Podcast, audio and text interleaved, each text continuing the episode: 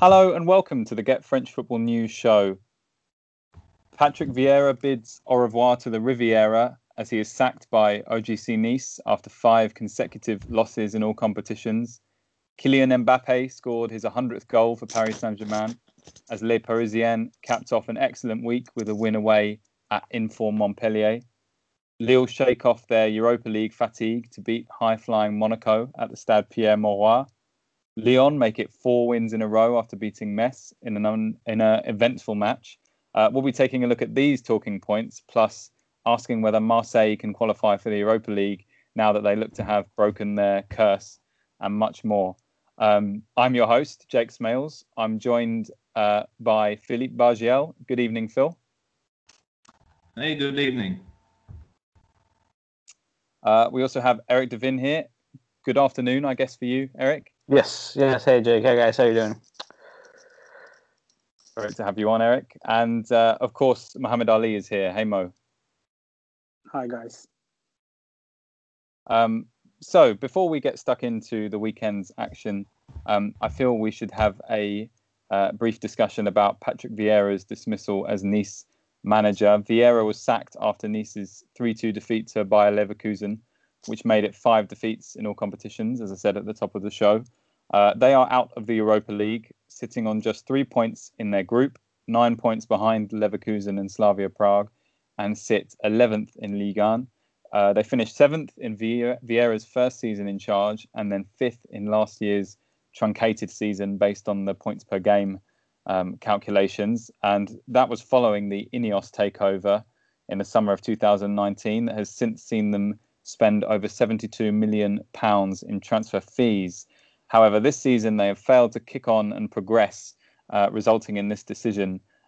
Assistant coach Adrian Ursea is now set to remain the team's head coach, at least until the end of the season. We've spoken before, guys, about how perhaps some of the criticism has been a little bit harsh. You know, Nice, obviously without Dante, who is so key to them, who's out for the season. But, you know, there have been lots of criticism that the side have lacked a cohesive philosophy or style of play, and that Vieira hasn't really kind of been able to help the younger players brought in to progress. Eric, we'll start with you. Do you think this was the right decision and the right time?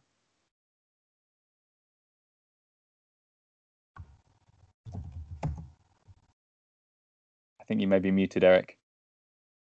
Decision's a bit harsh, I think. I don't think that Vieira had really evinced much to keep him in the job. I think that his performances lacked cohesion, lacked tactical continuity. But that being said, you lose Donch. You've had Yusuf Atal out for long stretches of the season. Casper Dolberg out for long stretches of the season. Transfers haven't come off. Thinking particularly about Alexis Claude Maurice, he was a club record signing at the time of his arrival. Geoffrey Adelaide is kind of really only getting back into shape, getting back into form. You know, even this match at the weekend, you were missing Pierre-Elisma Lewis-Welter injured, Hassan Kamara was injured.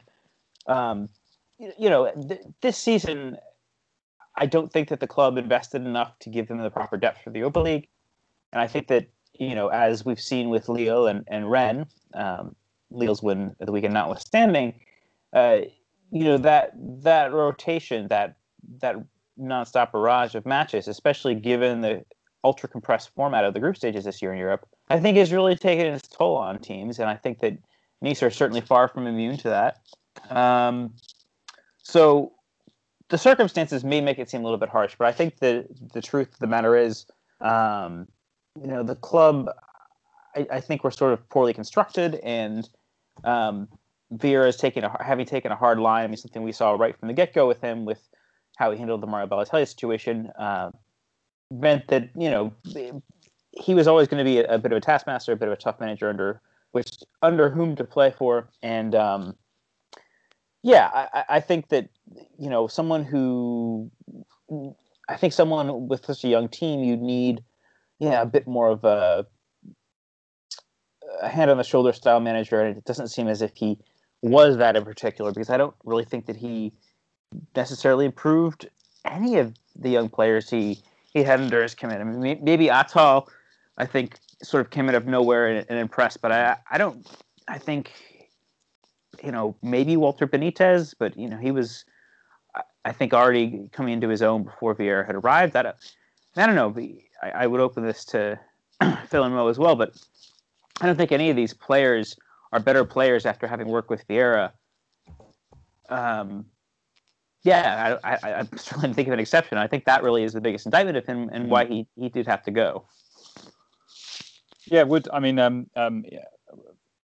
Phil, for example, would you agree with what Eric's saying there, that perhaps that is the biggest problem? You know, because INEOS have spent so heavily on, particularly on kind of younger players with room for improvement, and that seems to be the model that they want to adopt. You know, that model that I guess you have at other sides. You know, even kind of neighbours Monaco in more recent seasons, perhaps not so much right now, but certainly in the past, of buying younger players and improving them. And, you know, someone like Leonardo Jardim was able to do so well at doing that, but Vieira's kind of struggled, hasn't he? Yeah, I agree with what Eric said. So the first part, where it may have seemed harsh. I mean, I was asked that question after the Slavia Prague home defeat, which was bad, very bad, losing, I believe, 3-2 at home. So losing against Prague away is not particularly good for a French side. No disrespect to the Czech league. And losing at home is even worse. And I was asked, actually, I think it was the preview show with Lewis, whether Vieira's position was in jeopardy, and I said no. And then he goes on and gets sacked. And I thought it was a pathetic move by the Nice board. I said, "Come on, he did get you Europa League just because he's struggling in the Europa League and being humbled by modest sides. I mean, Nice are not the first side to lose home games against, shall we say, not minnows, but sides they should be doing better against. So I thought it was extremely harsh. And I agree also with the second part that." You don't see a particular growth of the players after having played for Vieira. I think Rony Lopez is probably having quite not a catastrophic year, but, you know, not a very good year. He's a talented winger, and he should be more threatening down the wing than he actually is. One thing I will add. I did watch the press conference with the chairman River intronising Adrian Ursea. So Adrian Ursea is a Swiss Romanian. He did quite a lot of jobs as an assistant to Lucien Favre. He had very few first team options, and I was actually quite surprised because. It seemed to me like a panic decision by Rivera. It seemed to be, okay, we got humbled in our Europa League group, so I'm sacking Vieira and I'm not really sure what to do next. But actually in the press conference he says, we are taking a gamble with the assistant manager. He's been there a while, and he is going to be the Nice manager until the end of the season. So I think there's some kind of structure to that, and we'll see how it goes. And I think it's an intelligent move because it shows it basically tells the assistant manager that he has what it takes to become the manager, that the board trusts him, and that he has until the end of the season to do something about it. Now the squad he inherited is not first of all, it's not everyone is fit. It's not complete, shall we say? So yeah, he's got his hands tied. It's going to be difficult, but I reckon he'll be given time, and maybe he'll still be there next season. So it's not it's not as rash a decision as I thought it was. Mo, what do you make of this decision to give the job to Adrian Ursea until the end of the season? Because I get that, you know, it's a difficult climate kind of footballing wise, and maybe there aren't the right options out there. So, you know, perhaps they just can't be able to perhaps that is a safer option, let's say, than trying to bring someone in. What do you think of that? And secondly, just another part to that, we had a question on Twitter by Corey Michael, who asked, who do you think Nice will look at as a long-term replacement? So, yeah, two parts to that one. Well, good question. I think as Phil described, with Ursea having links to the previous managers, I think that could be sort of looking at revitalising parts of the previous eras of management that have worked very, very well for Nice. Obviously, we had Lucien Favre and Claude Puel just before, who managed Champions League qualification and, you know, getting top four, top five finishes. Obviously, in that context, Vieira hasn't done that poorly with a 7th place, 8th place.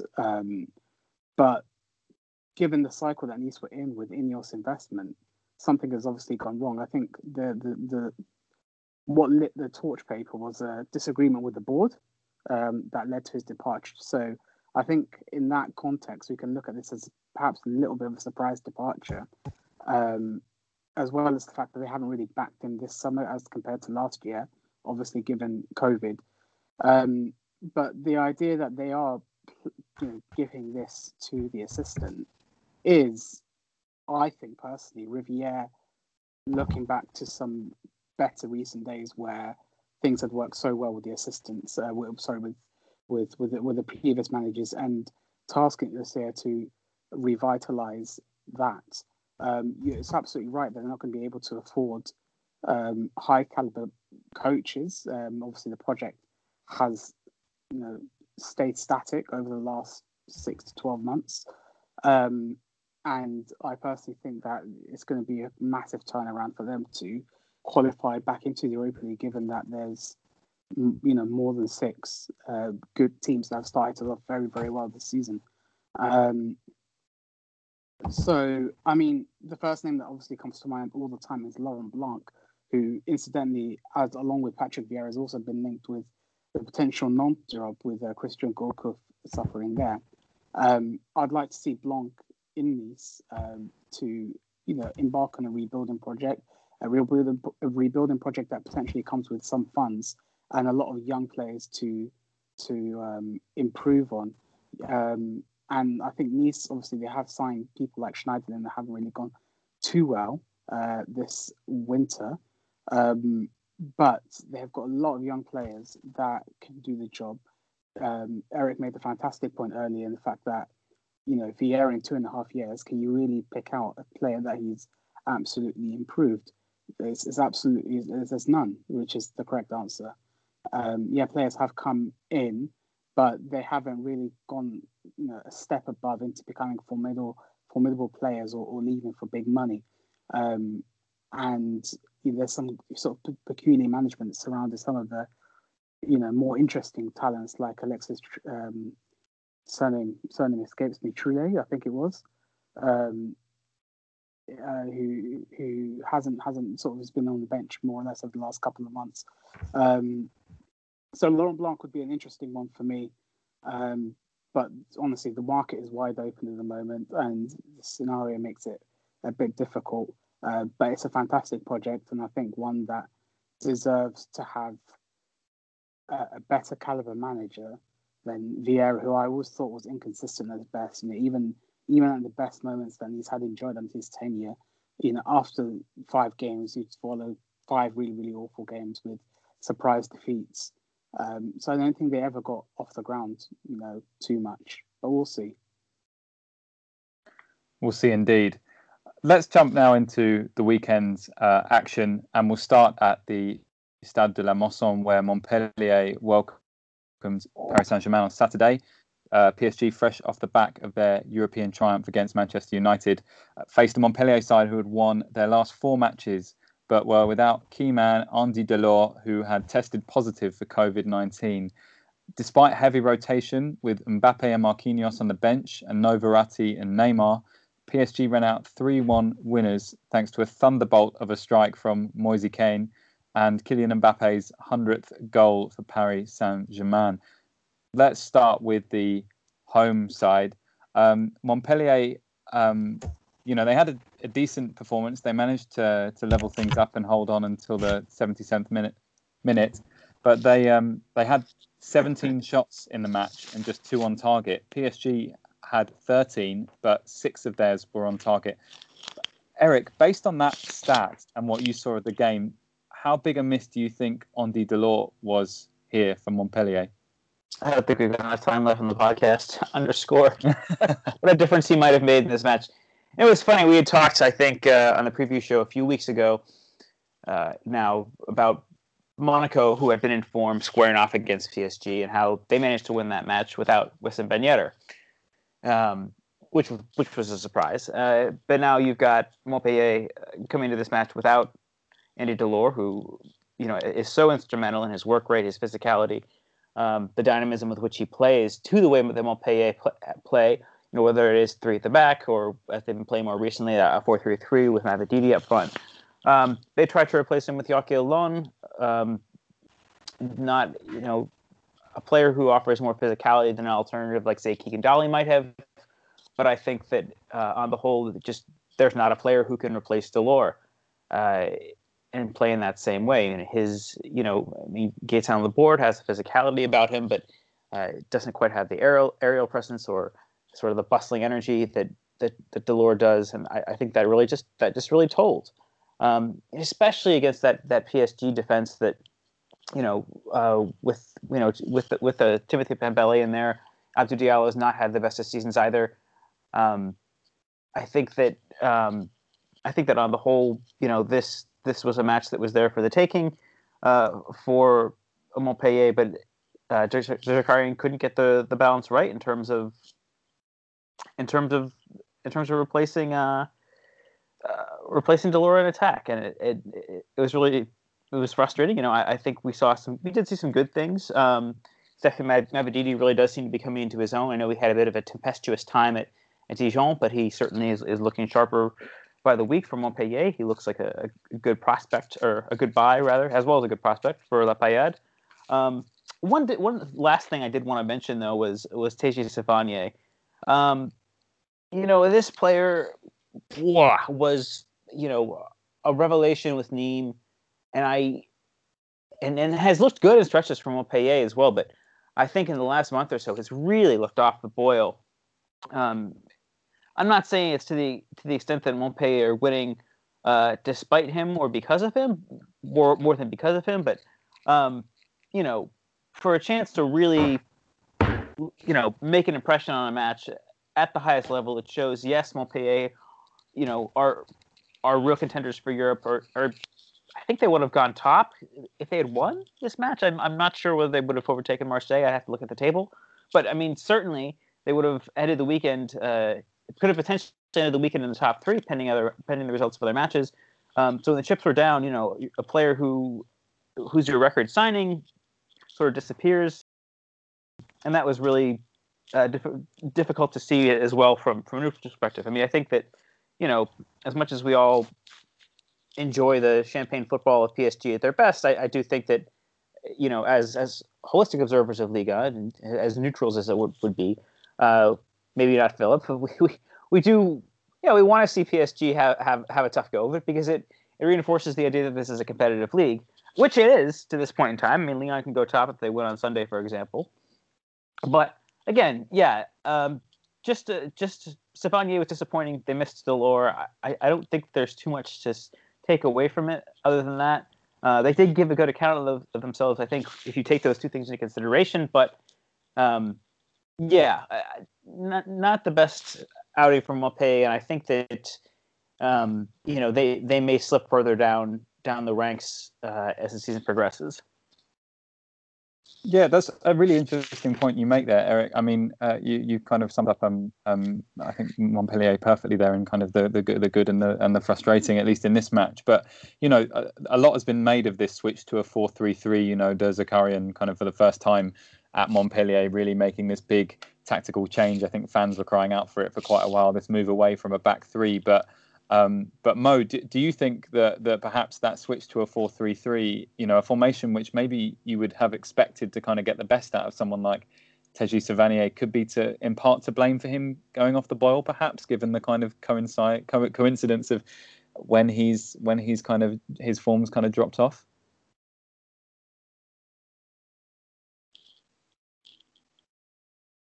Yeah, sorry. I think Eric's made a fantastic point in that, you know, he's definitely gone off the boil, but I doubt that is part to do with any tweaks in the formation. Montpellier have you know, played in that cycle before.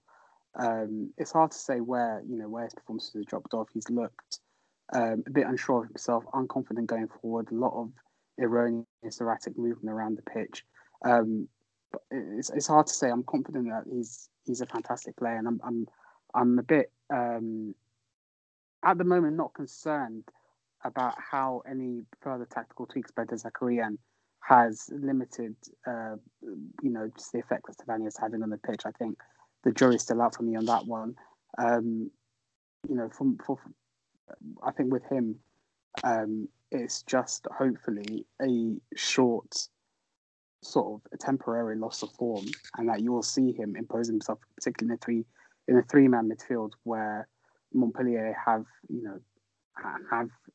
started with over the last few weeks and months, and will hopefully with the return of Andy Delort, he will be able to start imposing himself on that area of the pitch.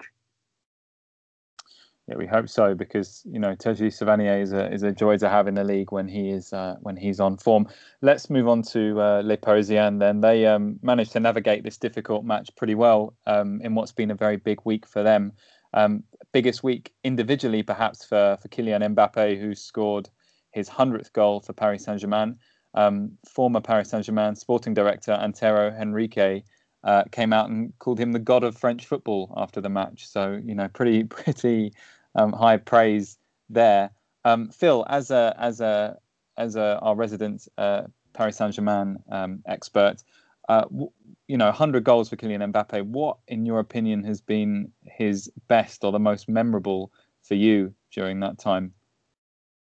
I've been watching the videos. Well, maybe they haven't come up with a top with 100 PSG goals for Mbappé yet, and I think the most special ones are the ones he scored out from outside the box, because there's been so few of them. If you look at it, it's a lot of tap-ins. I mean, it's not that easy to do. Otherwise, I think more people would be doing it, but. It's there's very few shots from outside the area. There's very few goals from outside the area. It's mostly extremely confident, clinical finishing in front of a goalkeeper. To be honest, the third goal he scored, so his 100th for the club, is a typical Mbappé goal. You see a lot of tap-ins in those 100. You see a lot of goals with his right foot, as he's a right footer, and very few with his head. And he did come out and say that he needed to improve scoring with his head.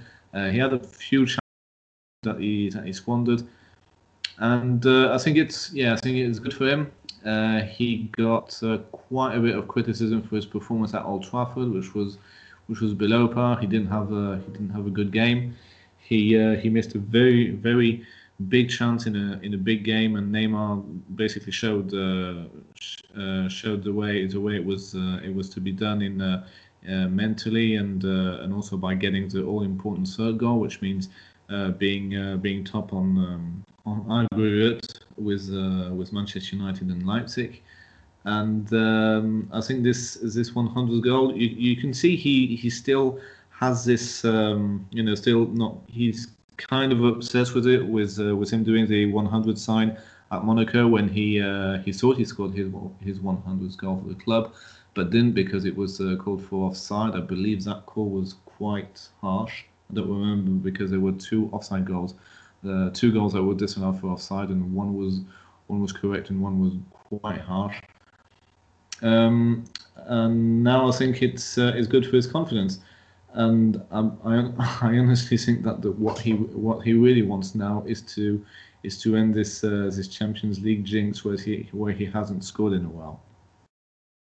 Yeah, well, he may well have a chance to do that this week, as tomorrow Paris Saint-Germain host Istanbul Başakşehir at home, which in theory you have to say is the most straightforward match in the group stage. But Thomas Tuchel has been wary after the Manchester United match. He said, "Being nearly pregnant is not being pregnant. That doesn't exist. We have made a big step forward, but I am not going to let a single guy think that we are already qualified." Obviously trying to keep expectations grounded after that win against Manchester United. Phil, this should be a fairly comfortable win, though. And how do you see Tuchel lining up the squad, given how many players he rested this weekend? It's actually quite dangerous, because he did he tried something quite new. In this 5-3-2, he puts a back three of Pembele, who is actually a right back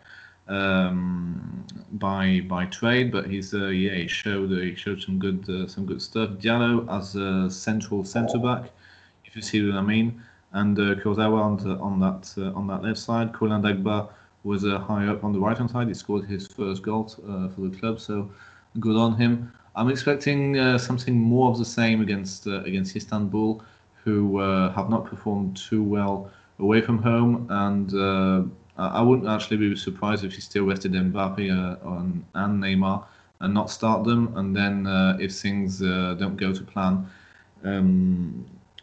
put them on after an hour or so. I mean, the marathon of games is almost over. It's nearly Christmas. The players will be happy to get a bit of rest, and but he's going to be criticizing the press if he feels a too weakened side, and he's going to be criticized by the press if he plays the best starting 11 against Istanbul Başakşehir, a game which the press, of course, are going to say we should be winning 5-0. So yeah, I'm expecting. Philip, yeah. If I may. Yeah. I mean, let's look back on the reverse fixture, that Istanbul match.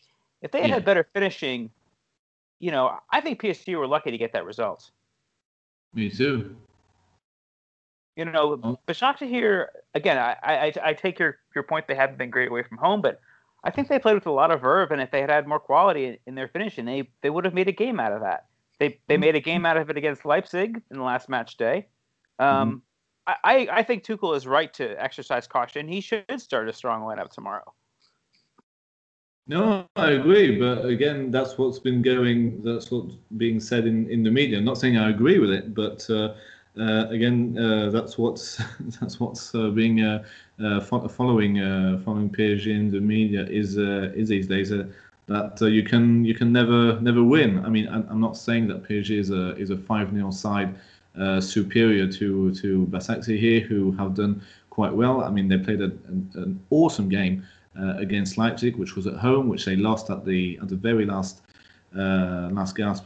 A goal by, I think it was Solos, who scored for Leipzig. So not disrespecting Istanbul at all. It's just how the game is perceived here, and that whatever's the result, people will probably be bemoaning. You can't change. Yeah, that. I think that's a fair point in the reception of Paris Saint-Germain in the media. Not just in France either. I think either way, perhaps more so in France, but either way, whether if Paris Saint-Germain aren't able to get a result, or if they build a strong 11 and they kind of batter them here, there may be kind of accusations, I guess, of not kind of heeding to the busy schedule. But as Eric points out, it is going to be it does have potential to be a bit of a tough game, and certainly when you consider as well that they did cause Manchester United problems, and that a draw between Manchester United and Leipzig in Leipzig, which is not beyond the realms of possibility, could shake things up. So yeah, I think it would be pretty unwise for Tuchel to do anything but field a strong 11 in this one. Let's move on to the second match on the weekend that we're going to be discussing, which is Lille-Monaco. Lille hosted a Monaco side in great form at the Stade Pierre-Mauroy on Sunday. Lille having secured Europa League qualification thanks to a 2-goal cameo from Burak Yilmaz on Thursday night against Slavia Prague. Lille have struggled in their Ligue 1 matches after playing in Europe on a Thursday. They hadn't won any of those, but did manage to win this one 2-1. Eric, I want to come straight to you on this one.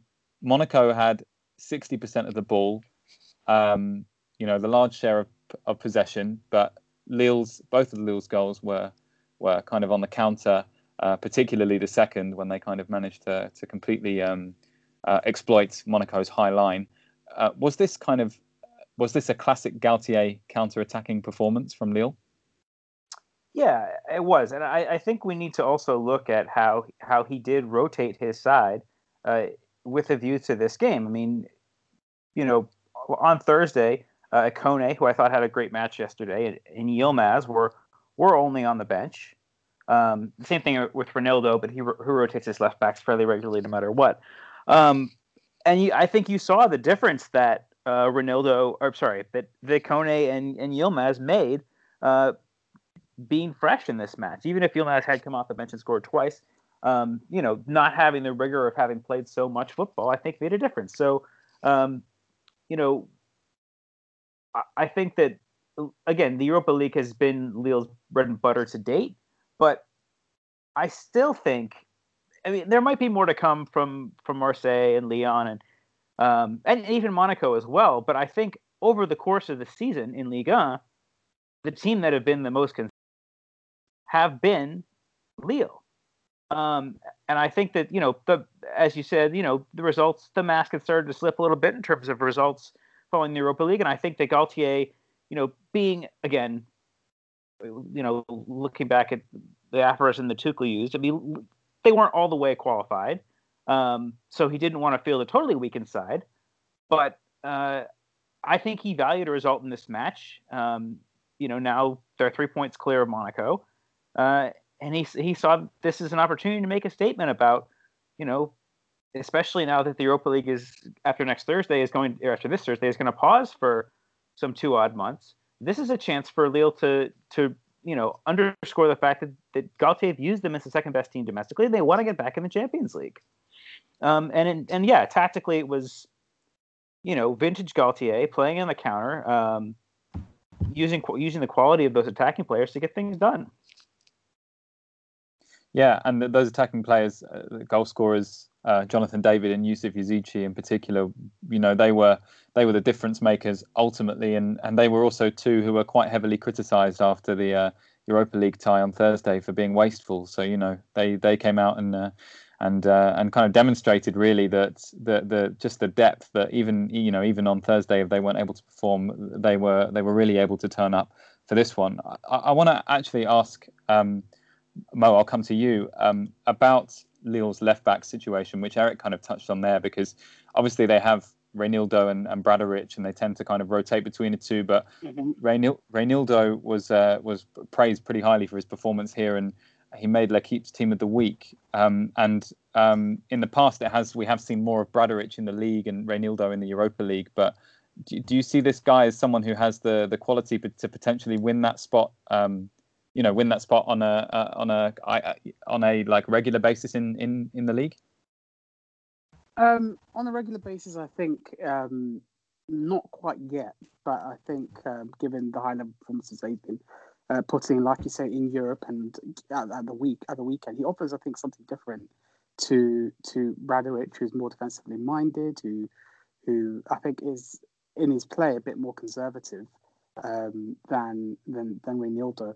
But he offers, obviously, I think, Gaultier a fantastic opportunity. I think other clubs struggle to have two competing left backs or two left backs of similar and improving quality.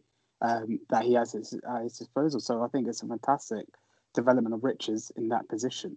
Reynaldo, as was discussed briefly here, very interesting going forward on yesterday. Going forward and interacting with Bamba, with his positional movement, his eye defensively. I think he nullified that area of the pitch for Monaco pretty well. I would like to see, I mean, December is going to be a very difficult month for Lille, especially since I think they've already played, two games, another one in Europe, although that one's probably quite moot this week. And then relatively, difficult games coming up, playing for every 3 days in Ligue 1. By the time Christmas comes around, they would have played, perhaps 10 games in the space of just over 4 weeks. So for that, there's going to be a lot of rotation. And what I like to see for Gautier is using Reynaldo more and more going forward. I think we'll have a first look at seeing who has nabbed that first spot, at least in the short term, when Lille entertained both PSG and Montpellier towards the end of the month, just before the winter break. I think it's a fantastic test, as you say. It's only used one in the Europa League, which is obviously they did have a very difficult group, but it's less of a hardcore focus for the club at the moment. I think the big focus is to return to the Champions League and to finish on the podium in Ligue 1.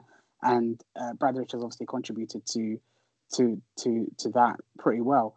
I'd like to see Reynaldo playing in those games, just to have more minutes, particularly in Ligue 1. They're playing Bordeaux and Dijon next, over the next 10 days in Ligue 1. So just to see more development. And then I think Gaultier, and he's going to be it's going to be a tough call, but it's going to be in a very good position to make with two high-level competing left-backs. Yeah, I mean, I think any European club, as you said, Mo, would be kind of falling over themselves to have two first-team quality players in a position like left-back.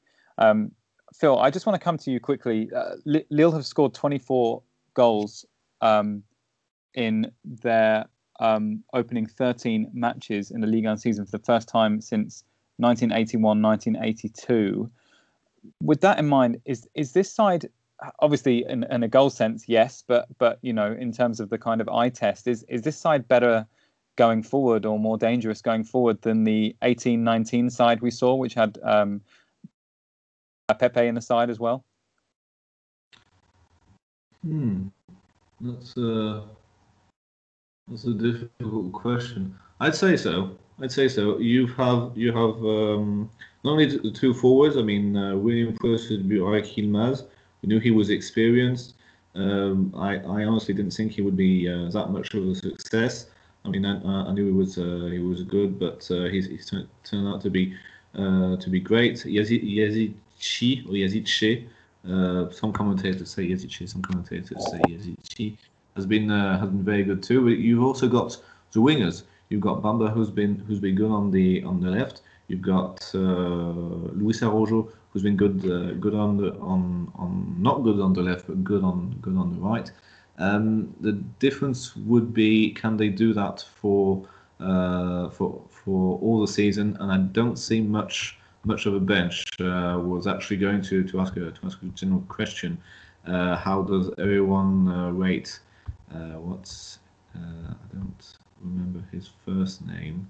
Isaac Liagi.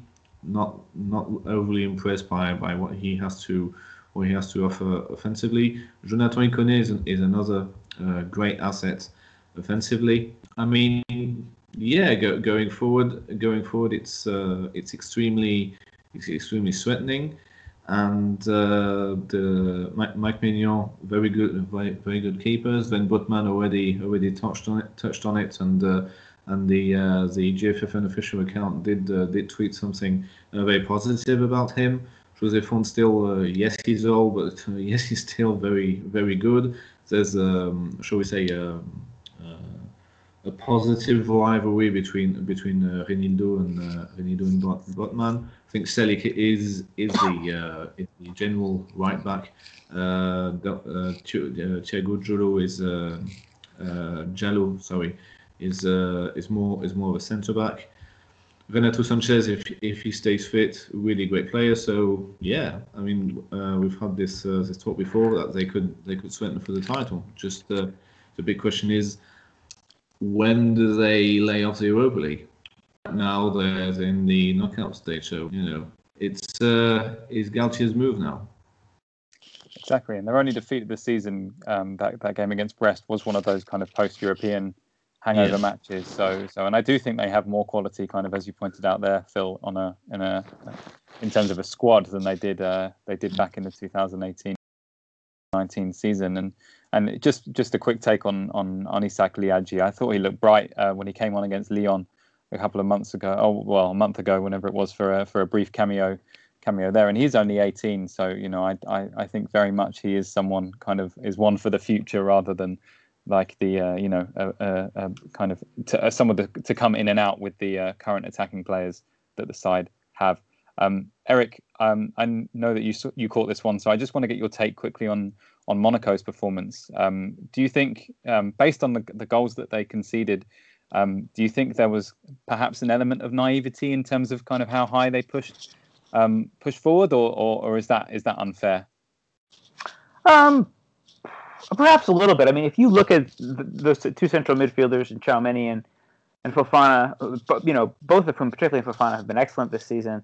That center back pairing of Badiashile and Disasi. I mean, I think Disasi is the oldest of those four, and he's 22. I think Kovac, again, is doing great things in Monaco. But again, this team, given its... I mean, I know we've got Cesc Fabregas, Kevin Volland, and Ruben Aguilar, players that do have experience, Benjamin Leconte. But that so many players who are integral to this team are relatively young. Throw Sofiane Diop into there as well. And Caio Henrique, again, is not particularly young. I think he's 23 or 24 maybe, but... hasn't played much in France, hasn't played much in Europe. So there's improvement on the parts of these players. They clearly buy into what Kovac is doing. But, yeah, again, with young players, unless they're, on a world-beating level, you're going to have, a flip every now and then. And I think that, Kovac said after the match he didn't feel like there was much in the game. I don't necessarily think I would fully agree with that. But yeah, this wasn't so decisive a win for Lille that I would say that, Kovac should throw in the towel or do something differently. It was, mistakes on the part of some younger players. I think the goal by Yazici came directly from a corner. I mean, again, that happens. Kovac has been in charge for 4 months. He's done far, far better than any of his predecessors have. With the exception, I think you'd have to go back to 2018 to see Monaco, at this level in terms of the table. So, let him keep doing that. And he's doing this also with, a fairly thin squad. And, perhaps fatigue is an issue as well. Yeah. Obviously, you were very effusive with your praise with Monaco. I think about 2 podcasts ago, we had this discussion. They've lost. I mean, it's the first loss in about 5 games, but each of their losses, with the exception of their win over Paris Saint-Germain, their 1 draw and 3 other defeats against teams in the current top 6 plus Rennes, shall we say? Had they not lost this weekend, they probably would have been in 7th or 8th. Their inability to win away at the teams that they're going to be competing against, their rivals, so to speak.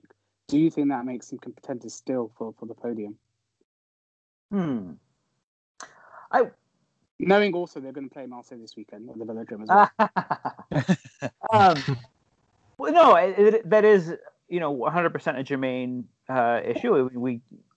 You could flip that on its head, right, and say that Marseille haven't played that well this season, relatively speaking, but their results on the road, I mean, what are they, 13 or 14 unbeaten on the road? Something like that in the league? The ability to grind out results, even if they're not wins on the road, I think, is what makes a team a legitimate contender for the top 3 versus someone who can step up to the Europa League.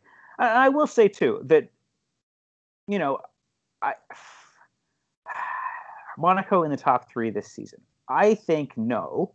I think that the top 3 will probably remain as it is, although Marseille could have something to say about that. I think maybe Lyon pip Lille II. But I think that, I think that the top four will remain as it is. But I think Monaco are consistently been, on the balance of results, the fifth best team in France. I think it'd be hard to argue that. Some of those early losses too came as you had a player like, say, Kevin Volland, who's been in a lot better form over the past 6 weeks or so, really getting to grips with the league.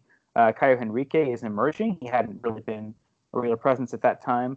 In this match, also, I think we should note that Wissam Ben Yedder came off on 57 minutes. He's clearly a player who's suffering from the ill effects of having been diagnosed with COVID-19. So let's look at this as a chance for Kovac to develop this team. I don't think the Champions League is... I mean, that their ambition may be there for the Champions League, but I don't think they necessarily have the quality at this point in time. However, given a non-truncated preseason, I mean, Kovac only came in August. That's the other thing we have to remember, too. I think he was appointed August 4th. Preseason has started with Mourinho in charge.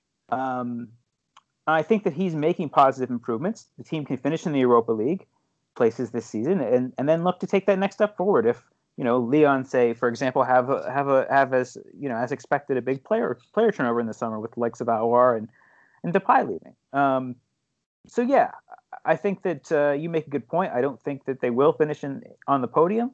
But I do think that Kovac is moving things in the right direction in an exciting way. But again, with those four players I mentioned, the midfielders and the central defenders all being so young and relatively inexperienced, mistakes will happen and the team will get caught out against teams, especially against a team like, say, for example, that's managed by Christophe Galtier, who is, I think objectively has been the best manager in France over the past decade, and has his teams, well drilled, has had his teams well drilled everywhere he's been. Yeah, and the way. Where did they finish last season, Monaco? Was bottom half or top half? 10th, I think. 10th, right? Yeah. I mean, I agree with Eric. Top three is a bit too premature, I would say, for that season. But still, I think fifth is a pretty solid bet, and I think the board would have taken that if you would have told them a couple of months back, with a new manager, with still lots of things going around at boardroom level. And I think they would take that, and I think that's what's going to happen. They may finish high, but I think at this moment in time, with what's been going on with the performances, I think fifth is it's pretty much how it should be. There's no real reason why it should change. Yeah, as you say, I think that would be. I think the board would have taken that, given kind of the turbulence they've had to deal with in the last couple of years. I think that would be a good first season in French football for Niko Kovac and something to really build on going forward. I feel like it's been important to quickly touch on Pietro Pellegrini, who scored the consolation goal for Monaco late on. Obviously, he was signed as a 16-year-old from Genoa for 25 million euros in January 2018. And his time, it has been fraught with injuries at the Principality Club. He's still only 19, but Eric, do you think he'll actually be able to stay consistently fit, or will these injuries have had a kind of an irreparable impact on his fitness and his potential long term? Because that's now 15 months between his two goals for Monaco. I think it's still too early to tell. I think what he needs to do is make himself the first choice off the bench, because obviously, it seems to be, whether Monaco are playing a 4-2-3-1 or 4-4-2, that Ben Yedder and Volland are going to start every match. I'm going to say every match because, we may not have a Coupe de France and there's no European football for Monaco. If he can place himself ahead of the likes of Goebbels and Jovetic and become that sort of first option off the bench, I think that's a good season for him. Maybe end up with 5 or 6 goals come the end of the season. That pass from Fabregas was simply lovely. There is opportunity to have good service, whether he's playing alongside Volland or alongside Ben Yedder off the bench. He's going to be giving good service. So baby steps. If he can improve things a little bit and make himself a consistent threat from the bench, Then I think that to me is a rebuttal to critics who would say, he's looking a busted flush. But, we don't want to look at his age or his injury history. We want to give him a chance to continue that. He is still only 19, so you would hope that there is still potential should he be able to stay fit, and we hope he does, because it's it's no way for a young player to be spending their career on the treatment table in the way that he has. Let's now move on to our final league match from the weekend, where we had Lyon travelling to Metz. Metz, who were unbeaten in 9 matches prior to their defeat against Brest last weekend, hosted a Lyon side looking for their 6th win in 7 matches. The home side got off to a near start, winning an early penalty, but Anthony Lopez was equal to the task, producing a fine save to keep out Farid Boulaya. And it was a devastating performance from Lyon's front three, as well as Lucas Paqueta in midfield, which saw Lyon score 3. Metz got one back on the scoreline, but it remained 3-1, with each team having to contend with a late questionable red card. More on that in a second. We spoke at quite a length about Lyon last week, but I do, Eric, want to get your thoughts on Karl Toko Ekambi. He's in sensational form at the moment. That's 6 goals in 6 games, I believe. And, Memphis scored here as well and is so key. But I think it was 2 goals and an assist for Toko Ekambi. Is he now the main man in this Lyon attack? Because it's starting to seem that way. I still think that the team's play revolves around Memphis. But I think that the form that Toko Ekambi is hitting, he's also hit the woodwork 4 times this season. I think, which is more than any other player in the league. And again, it's still not a goal, but again, it shows that he is rounding into form. And I think he is a player whose form has mirrored that of Leon's. He didn't look particularly sharp to start the season. Now he does look sharp. Again, I think that Memphis is going to continue to be the hub of this team, but the selflessness and creativity with which Toko Ekambi plays is being repaid to him in kind, and I think that it's good to see. Again, as a Lyon fan, I was not a huge fan of the signing of him. I thought it ran counter to the team's sporting strategy, and especially given how he didn't really sparkle in the in either the final 8 or in even after he had arrived in the league. I mean, it was more like needs must, right? We had Memphis Depay and Jeffrey Natalie out for what we thought was the season, and they needed a replacement. He was out of form, out of favor at Villarreal, knew the French league, came in, didn't really impress. Then they made the signing of him permanent. I think the fee was 11 or 12 million. But now he looks well on his way to be justifying that, and I think it's no coincidence that for the matches he's been in form, going back to Lenovo Strasbourg, in which I think he scored a double, that his good form has dovetailed very nicely with Leon's. That the team is feeling a lot less collective pressure by having an in-form attacker like that, and that sort of confidence is what's fueled their rise up the table. We have in my time on the podcast yet kind of had to talk about any major kind of decisions with regards to officiating in a match, and Lyon were brilliant here, and the red cards that came late on would not have changed the outcome of the match. I think it's fair to say. But Mo, what did you make of the refereeing here? Because you had John Boy sent off for Metz for colliding with Marcelo, I suppose you could say, in the box. I heard it described as a punch, which seemed pretty innocuous to me, but slightly more understandable perhaps than the Ryan Cherki red card at the other end, where the Lyon youngster was sent off for colliding with the Metz goalkeeper, Alexander Ukija. Yeah, what did you make of those decisions? I thought it was quite shocking. As you mentioned, I think the first incident involving Boy was sort of not within the realms of impossibility. I think 9 times out of 10, perhaps it wouldn't be a red card, but there are times where it's going to be judged that way. As for Turkey, I implore all of our listeners to go back on YouTube and have a look at that and decide for yourself, because I'm absolutely certain 100% of the time that's not a red card. And it's not for me that the referee saw that as a red. It's that he went to the VAR to check, and they validated that. Because, I mean, I know we haven't had the chance to talk about refereeing, as you said, in this podcast over the last couple of weeks. But what does clear and obvious stand for? You know, errors. I mean, that's what VAR is all about. So you have an attacker who, rightly so, chases a loose ball, collides with the goalkeeper, unfortunately, has no intention, does not leave a leg in there. It's just the speed that he's going and the goalkeeper rushing out, there's going to be a collision. And there's no sort of aftermath consequence that you get in some of these 50-50 challenges, where much of the pain comes when players are returning to sort of the ground and, they're stepped on, or etc. There's nothing like that.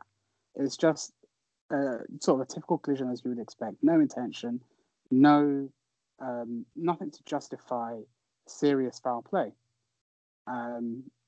And to give a red card, what apparently is the youngest player to ever receive a red card in Ligue 1 as well. I don't know what the referee is thinking. I don't know if he saw that angle, a specific angle, but the fact that the people that have the images and are able to replay and play in slow motion and anything it takes to come to the correct decision to give a red card is a bit surprising. And I think, in any instance, if the governing bodies rescind a red card for a few days after the incident, then you've just got to look at the refereeing question and the refereeing team to ask how they came to that decision, because that's what's absolutely going to happen. The LFP will meet and they will rescind. And I'll be astounded if they do not, because it sort of took the gloss away from, I think, what you said was a very good performance for Lyon. I think they can all be very pleased with that. I think after the Monaco game, I think this is probably their second best performance of their season, from my perspective, because we mentioned a lot of how they're slowly, grinding their gears in creating and finishing off attacking chances and dominating the final third. And they've had glimpses of that. I think their massive issues have been, converting opportunities, and in this scenario they're dominating games fluidly. There's more fluidity and understanding between the front three, and it goes on throughout the game. And you have players like Cherki coming in later on who can change games. You have Dembele as well. They've got a rotating sort of cast of players that can do damage throughout the game, and Cherki comes on and within 10 minutes or so is sent off for something that absolutely should not have given. I think it just takes the gloss away and can take some of the momentum away from some players who are performing very, very well. But hopefully that gets rescinded. Yeah, hopefully so. And as you say, Lyon really do look like a side who are kind of improving, especially with the kind of cohesion between that front three, and Lucas Paqueta looks to be adapting to the league every week. So I think it's exciting times for OL, especially, as we've touched on before, given the lack of European football that they have. I do want to touch on Metz, though, because we haven't spoken about them for a while. Phil, I'll come to you for this one. I want to get your thoughts on the coaching situation, because in late October, Frederic Antonetti kind of retook over his role as head coach. He left in 2018 to be with his wife, who was ill and has since tragically passed away, working as general manager from his home in Corsica. Vincent Ognon oversaw the majority of their promotion campaign from Ligue 2 and the entirety of last season, and also their strong start to this season.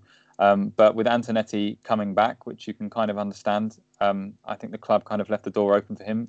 Ognon chose not to stay and go back to his role as assistant. But with their brilliant run somewhat faltering as of late, with 2 draws and 2 defeats, do you think this could be linked with Antonetti taking over again? Or is it simply a case of kind of back to reality in terms of the level of performance that we would expect from a side who will struggle who we expected to struggle this season, and kind of especially given the absences that they have to deal with. I think the side overachieved in terms of result, taking advantage of other sides' shortcomings. Like Reims were in a very difficult position after three games, and they go at Metz, they lose 2-1. Marseille don't start the European campaign very well. Metz visit Marseille, it's 1-1. They beat Lorient 3-1 next. Lorient, who are still very, very bad. I think we'll have to talk about them at some point during this campaign, because it looks like they'll be down there. And Saint-Etienne is the same thing. Saint-Etienne were in a really bad run. Then they visit Metz. Nîmes is pretty much the same. And now I think things are starting to be more settled. Bear in mind that we have only played 13 games. And there's only two to play in 2020, so that's four less. Than actually no, it's three. That's three less than in a regular season, where the year is cut in half. So 19 games played and now 19 games to go. So it's like a perfect equal, shall we say? Then there's I do speak a bit to Metz fan who really took very, very badly the sale of Habibou Diallo, who's turning out to be a quite astute signing to Strasbourg. So I don't need you to tell me what the love lost there is between Strasbourg and Metz, and it's sort of the Strasbourg is like the opposite, where they have a good squad. There's no real reason for them to concede so many goals, and they're scoring lows. But there's a worse defense in the league. I just can't see Metz keeping their head above water that long, and I think that they'll be concerned by relegation. Not saying they'll go down, but not overly worried for them, but I doubt they'll finish top half. I doubt that they'll be enjoying streaks without losing. But do we? But I mean, Mo, I don't know what your thoughts on this. Do you think that the I understand what you're saying, Phil, in terms of the strength of their squad and the players that they've lost. Diallo, obviously, a particularly big blow. But do you think, Mo, that this kind of coaching decision or coaching change, I suppose, has had a part to play? Because it must be pretty disruptive, no? I think not only is it disruptive, but it shows a clear sort of lack of intent, a clear lack of creativity and understanding. I think we've spoken briefly when Hojbjerg left, that it's the same sort of guys are getting the same jobs and without any sort of major success. Yes, I know, people like Eric Dupraz and Antonetti and Koubouré, they've got some success in turning around teams at the bottom of the table, but it's been, it always sort of seems to end in tears, particularly as the league adapts, as more is required of teams to be more cunning, more daring in their football, not to be the same defensively, astute teams looking to only sort of nab points against those around them in the table. I think Ligue 1 has become rich for it. I think that was definitely the case about 10, 15 years ago. So for Metz to return to that, I thought Hojbjerg was in particular a very weird choice at the time, but it's a choice that ultimately paid off. And I think it's unfortunate, but it's a consequence of how football management goes on, that teams rotate coaches quite a lot. But where do Metz see themselves with the introduction of Federico Antonetti? Because they've not looked as dangerous, particularly at home, of late, as they did. I know they've got wins right at the beginning of the season against relatively poor teams, but last year they were very formidable, in particular at home, and both in Ligue 2 they were playing a nice brand of attacking football. A pacey football, producing fantastic forwards. I know, there have been struggles, like you mentioned, with the management of Diallo, who'd left to Strasbourg, and Niane not being around. So where to next for Metz? It's hard to see. I think as the season goes on, I think we'll have a clearer picture. But for now, I think it's a shame that they've gotten maybe two steps back. I think with this introduction, it's not particularly the end of the world, because they've got still quite a long way to go for the rest of the season. They've got some perhaps winnable games coming up, but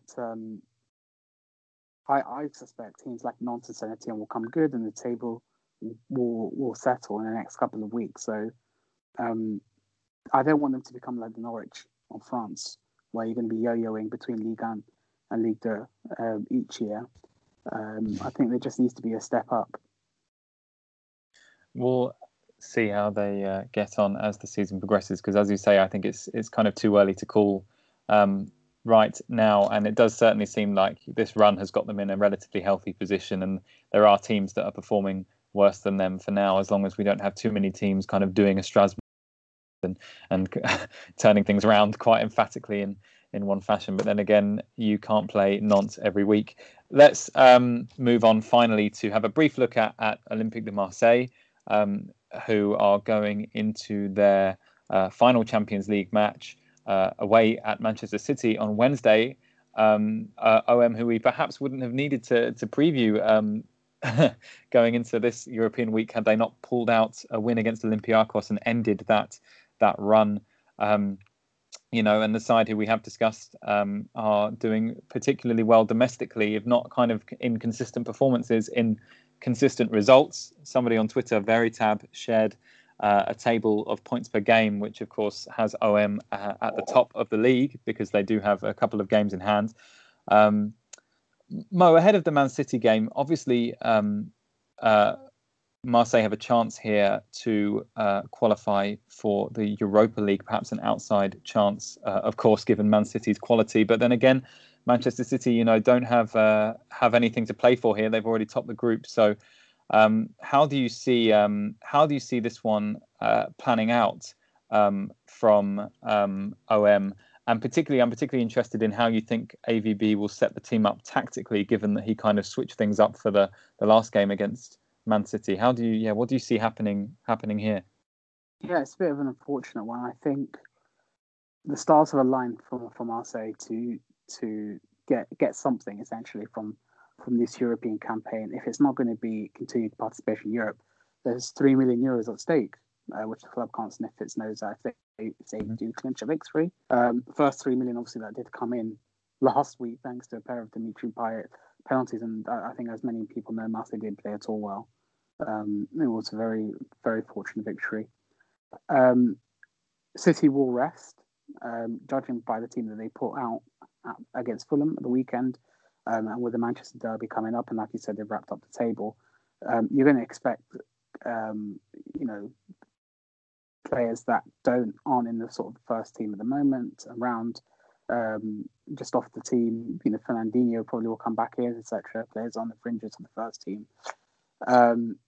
Villas-Boas has a chance, and Marseille have a chance to claim, even if the European campaign were to end tomorrow, a chance to salvage some respect. Marseille, I think, and the way that AVB has taken into hard sequences of games where you're playing, difficult teams in quick succession.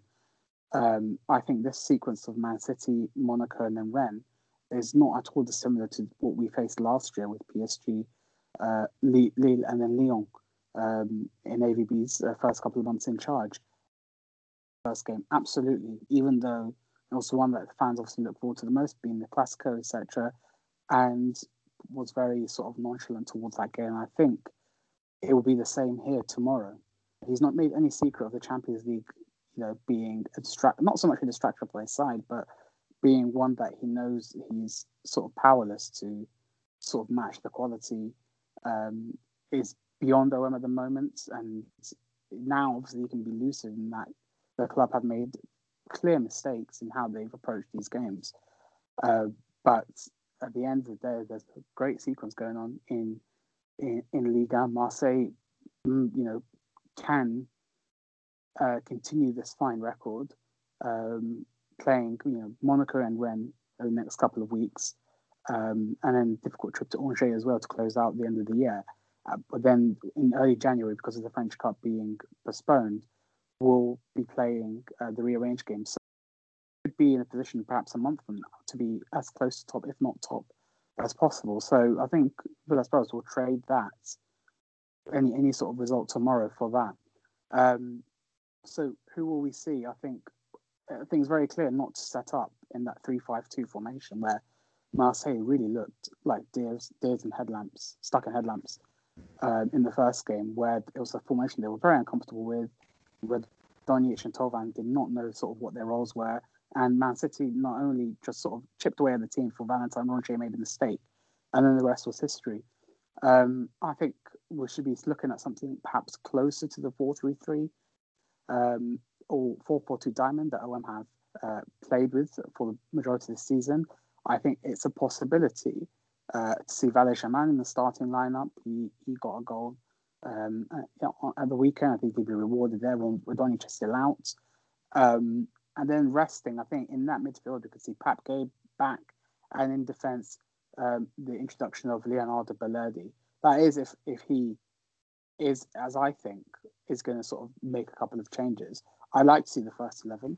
I'd like to see the best XI possible to try and get a point, if not a victory, because Man City will take the gas off, and their form in matchday 6 has been a bit inconsistent over the last couple of years, particularly at home. Off the gas, so I think it'll be a great way for French football to end what's been a relatively dire Champions League group stage campaign, and a way for Marseille to save some honour. Obviously, they'll have to better Olympiacos' result, and Olympiacos will also be facing Porto, who have really not much to play for other than pride. So it's going to be a tall ask, but it would be a massive fillip to the team, to the fans, to the players, and to the league in general, if they can pull off a result, to know that it's still there, because I think massive question marks have remained over Ligue 1's quality this year. So it'll be interesting for sure.